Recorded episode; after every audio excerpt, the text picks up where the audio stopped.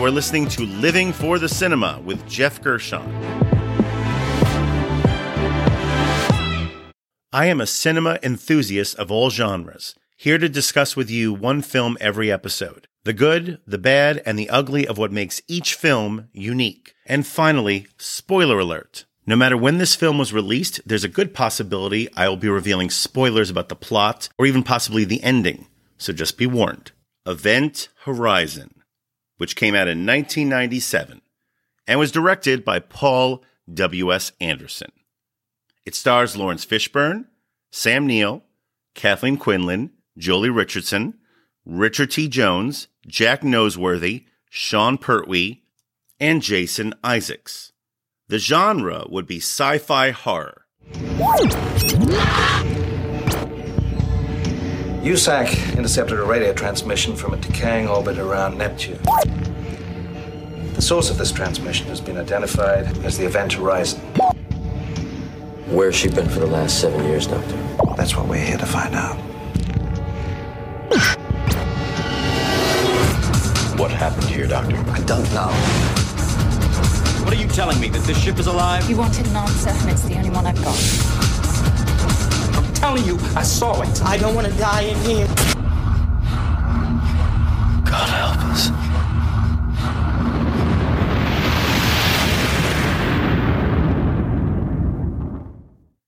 I cannot completely fathom why, but I just find this film so entertaining. It's scary and tense at points, genuinely. I remember finding it very scary when first seeing it in theaters. But now having rewatched it several times, I just kind of find all of the gore, jump scares, freaky production design, and nightmarish hallucinations to be more interesting, more entertaining. It's basically a haunted house and space thriller, but with zero subtlety nor restraint. I mean, this film wants badly to be Alien or The Shining in space. And there are several elements there to potentially pull that off, including a pretty strong cast, including several Oscar nominees. You have 90s Fishburne effectively playing the no nonsense ship's Captain Miller. You ever seen fire in zero gravity? It's beautiful. It's like liquid. It slides all over everything. Comes up in waves, and they just kept hitting him. Wave after wave. He was screaming for me to save him. What did you do? I did the only thing I could.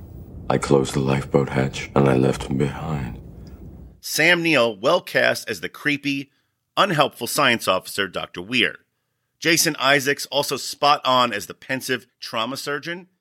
Look, if what Dr. Weir tells us is true, this ship has been beyond the boundaries of our universe, of known scientific reality. Who knows where it's been, what it's seen, and what it's brought back with it. From hell. You don't believe in that kind of stuff, do you? Whoever sent that message, he sure believes in hell. And even Alfred from the show Gotham, who has good presence as one of this ship's repairmen, among others. Of course, I'm referring to Sean Pertwee. Nobody is given too much depth, but they each perform their roles well enough. The main difference between this and the genre masterpieces that it's trying to emulate is that director Paul W.S. Anderson, he just does not have the patience nor delicate touch to develop the horror. As a director, Anderson just kind of blows his wad early on when we get that first reveal of the core slash gateway of the titular Event Horizon ship, which our crew of the Lewis and Clark have been sent to recover. Now, this was something built by scientifically inclined humans, mind you, and it looks like Pinhead's Spa or something diabolical along those lines. Anything but the engine core of a functioning spaceship. It has all of these foreboding metal spikes, and it just looks mean and uninviting, resulting in one of this movie's funniest lines when we see Sam Neill's Dr. Weir touring others inside of this metal monstrosity, and he tells them all while literally standing right next to one of the larger metal spikes. You can come down, it's perfectly safe. And the film just goes buck wild from that point on, with loads of well shot carnage and performances from the cast, which at least help you buy this journey into hell that they are taking in space. Kathleen Quinlan also delivers a stronger performance than this material deserves as a tormented divorced mother who this haunted ship is drawing in with disturbing images. About an hour ago, I saw my son lying on the examination table. And and his legs Miss were Peters, if you don't mind my saying crawling so, it sounds a little like shock. Could it be that you're traumatized No. by seeing the body No, of a... excuse me, no. I've seen bodies before. This was different.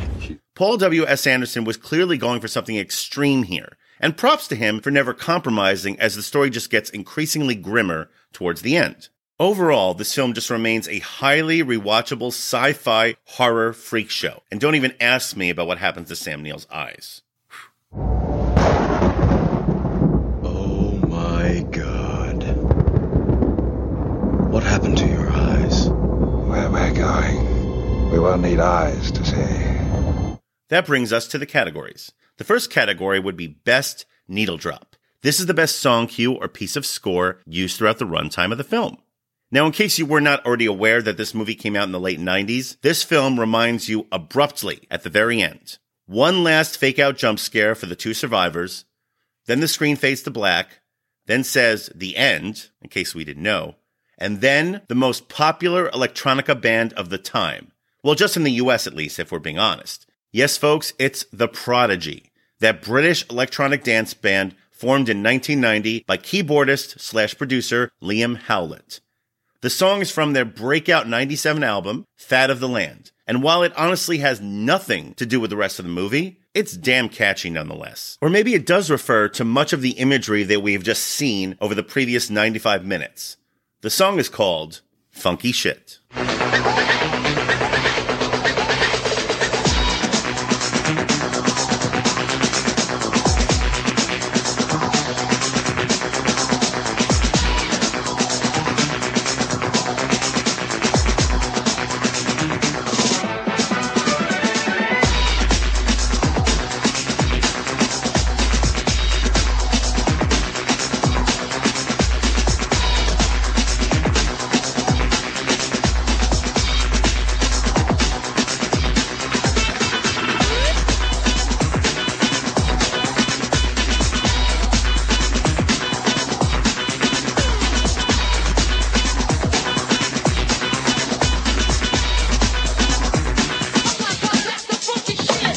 The next category is wasted talent. This is the most underutilized talent involved with the film. Sean Pertwee is one of those British journeyman actors who you really only see if you're watching a certain type of genre on a certain medium. Over the past 30 plus years, he has been in more than 110 movies and shows, but mainly focused on British TV. I mean, all of the typical British shows that you would expect to see on his IMDb. Skins, Death in Paradise, Alan Partridge, and of course, Doctor Who. Come on. He did also have his most prominent stateside role recently, playing, as I mentioned earlier, Alfred Pennyworth on the prequel series Gotham, which lasted for about five seasons on Fox. I liked it, and he was definitely one of the best things about it. His incarnation of Alfred remains one of my favorites, right up there with Jeremy Irons and Michael Caine. That said, Pertwee has been in very few movies, and even fewer American movies over that time. Besides a small role in Swing Kids, which came out over 30 years ago, this is pretty much the only movie that I have seen him in, and that's just a shame. Pertwee plays Smith in this movie, or others call him Smitty, and he's also quite good as both he and Jason Isaacs DJ both serve as a reliable Greek chorus for Captain Miller to bounce things off of. Just like with Alfred, he plays it all likable and no nonsense. Smitty, have you seen anything unusual at all? No, I haven't seen anything, and I don't need to see anything, sir, but I can tell you. This shit is fucked.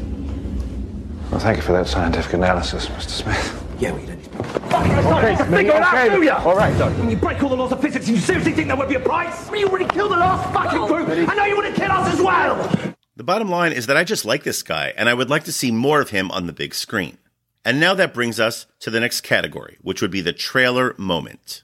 This is the scene or moment that best describes this movie. Roughly two thirds of the way through Event Horizon, we are watching two of the crew from the Lewis and Clark trying to decipher a, a distress call sent out from the Event Horizon years ago, as they thought invited them to come out there to rescue them. Or did it? Well, they are finally able to recover actual video footage of what occurred. And it's pretty wild. The Event Horizon crew doing some gruesome stuff to each other. It's jarring for sure. Though having now rewatched this movie several times, I just find it more perplexing, almost curious. You just find yourself with thoughts watching this like, Huh. Is he putting that into. Wait, no. Why are they doing that with. Wait, are those his eyes? Wow. Yeah, that just looks painful. It's literally 20 seconds of some of the freakiest stuff that you're ever going to see on screen. And I would strongly advise against watching this if you're squeamish. However, what makes it the signature moment of the movie is twofold. One is that it's a very efficient way of demonstrating the worst case scenario for the Lewis and Clark crew if they don't get the hell, yeah, pun intended, away from this ship ASAP. And number two, the reactions of them watching this are pretty priceless especially two words of dialogue from Fishburne immediately following this up. This is the line of the movie. Oh. Miller?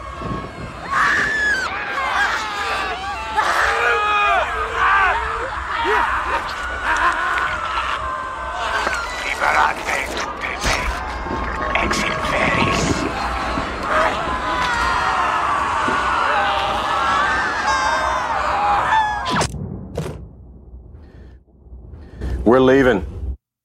And now the next category, which would be the MVP. This is the person or people who are most responsible for the success of this film. I am tempted to choose Paul W.S. Anderson as he apparently gave his all into this, which to many might be his best film overall, which to be fair, isn't saying much considering the rest of his filmography. Now, fair or not, since the 1990s, the dude has just garnered a reputation for delivering schlock, though often schlock with a following, at least. The first Mortal Kombat movie, Soldier, the Resident Evil series, Alien vs. Predator, and the more recent Monster Hunter, which stars his wife and longtime collaborator slash muse, Milla Jovovich.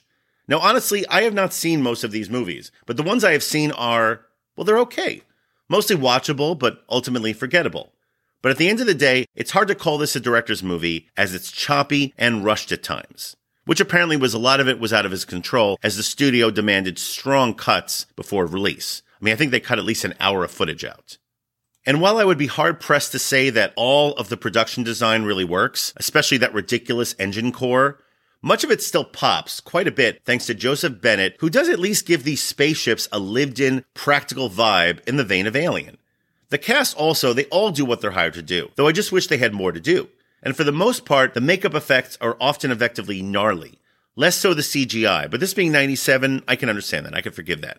No, for me, there is one consistent aspect of this film which is always on point, and that is how it looks overall. Whatever crazy imagery you're seeing is presented crisply and with just the right amount of lighting to make it seem convincing. The space sequences look good too, especially some eerily realistic images of Jupiter in the distance behind these ships. Speaking of which, both ships that we see, the Lewis and Clark and the Event Horizon, they both look distinctive on the outside, and within there's a good sense of geography there. We can always tell where we are. This all comes down to exemplary work from the late great cinematographer Adrian Biddle, who had one of those sneaky good filmographies going back to the 90s. He worked as DP on 27 movies over a 20 year period, with most of them being genuine bangers when it comes to visuals. Previous episode, Thelma and Louise, The Princess Bride, The Mummy, V for Vendetta. Hey, and wouldn't you know it? Previous episode, Aliens, of course. Yeah, this guy just excelled at shooting fantastical elements with style and clarity. His last film was V for Vendetta, which I love, which he worked on shortly before passing away prematurely at the age of 53 in 2005. Yeah, unfortunately, Biddle was a genuine talent who just left us too soon. He will be missed, and he left behind a legacy of great looking cinema. For elevating this film with his talent, Adrian Biddle is the MVP. My rating for Event Horizon would be three stars out of five. Yes, apparently this film had a rocky production history and a rocky release. It flopped upon release when it came out in 97. But from what I could tell, it's really garnered quite a cult following since then. And I could see why. It's just such a watchable movie with so many watchable elements. Good for the scary season. And if you're looking to watch Event Horizon, it is currently available to rent or buy on all major streaming platforms. And that ends another hellish review. Special shout out to my lovely wife Marlene Gershon for producing this podcast and to my lovely daughter Ella Gershon for assisting in the editing. Please like, subscribe, and share the Living for the Cinema podcast, and follow and like us on Facebook, Instagram, and Letterboxd. and join us next time for another review from Living for the Cinema.